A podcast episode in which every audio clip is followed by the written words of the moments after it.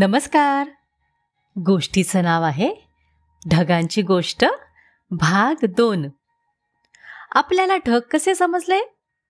पूर्वापार भटके मेंढपाळ आणि नाविक यांना ढगांची तपासणी महत्वाची होती. खराब हवामान म्हणजे जीवाशी गाठ. यातूनच इंग्रजी भाषेत red sky at night is a shepherd's delight red sky in the morning is a shepherd's warning यासारखे वाक्प्रचार आले. लाल रंगाचं आकाश तुम्हाला खबरदारीचा इशारा पाठवतं. दोन हजार तीनशे वर्षांपूर्वी आजच्या ग्रीसमध्ये जन्माला आलेल्या ॲरिस्टॉटल या तत्वज्ञाने अनेक विषयांचा मुळापासून अभ्यास केला. ढग त्याच्या नजरेतून सुटतील तरच नवल. मिटिओरॉलॉजिका या आपल्या पुस्तकात त्याने त्याची हवामानविषयक निरीक्षणे आणि अभ्यास मांडलाय. आपण आजही हवामान विज्ञान या ज्ञानशाखेला मिटिओरॉलॉजी म्हणून ओळखतो. त्यानं सुद्धा ढगांविषयी काही गमतीदार निरीक्षणं नोंदवली आहेत. तो म्हणतो अति उंच पर्वतांच्या वरती आणि जमिनीलगत. दोन्हीकडे आपल्याला ढग दिसून येत नाहीत. ढगांची जागा या दोन्हीच्या मध्ये असली पाहिजे. आज आपण हे जाणतो की ढग उंच पर्वतांच्या वरती तर असतातच पण कधी कधी ते जमीनवेरही उतरतात. धुकं होऊन. पण जमिनीवर राहून त्यानं जी निरीक्षणं केली त्यातून हवामान विज्ञानाचा पाया घातला गेला एवढं नक्की. या अभ्यासाचा एक महत्त्वाचा पैलू होता नावं ठेवणे. म्हणजे तशी नावं नाही तर नावं ठेवणे म्हणजे क्लासिफिकेशन किंवा वर्गीकरण. आपल्या आजूबाजूला दिसणाऱ्या पसाऱ्यातल्या प्रत्येक गोष्टीला आपला एक कप्पा मिळाला.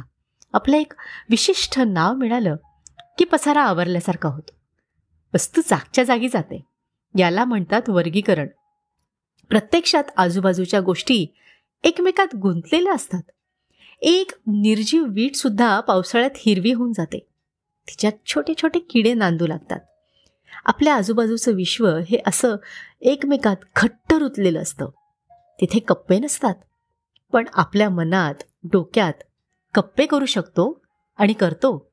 सजीव निर्जीवाचे कप्पे वेगळे करतो. सजीवांपासून निर्जीव वेगळं करता येणं माणसाला उपजतच कळतं. मग सजीवांचे वेगवेगळे गट करणं कितीच लांब वनस्पती प्राणी बुरशी? ॲरिस्टॉटलनं अशी कप्पे करण्याची आणि नावं ठेवण्याची सुरुवात केली. पुढं अठराव्या शतकात स्वीडन देशाचा रहिवासी कार लनायसनं ही पद्धत पक्की केलं. त्यानं अनेक सजीवांना आपला कप्पा आपलं नाव मिळवून दिलं. ही पद्धत अभ्यासकांना इतकी उपयुक्त वाटली की ती आजही वापरली जाते. ही पद्धत फक्त सजीव सृष्टीच्या अभ्यासापुरती राहिली नाही. नावं ठेवण्याचं महत्त्व लोकांमध्ये असं काही रुजलं की एकोणीसाव्या शतकाच्या सुरुवातीला निर्जीव मेघांचं देखील वर्गीकरण करून त्यांना नावं ठेवून दाखवली. ती इंग्लंडच्या एका हौशी मेघनिरीक्षकानं. त्याचं नाव लुक हावर्ड. ऐकूया पुढच्या भागात. धन्यवाद.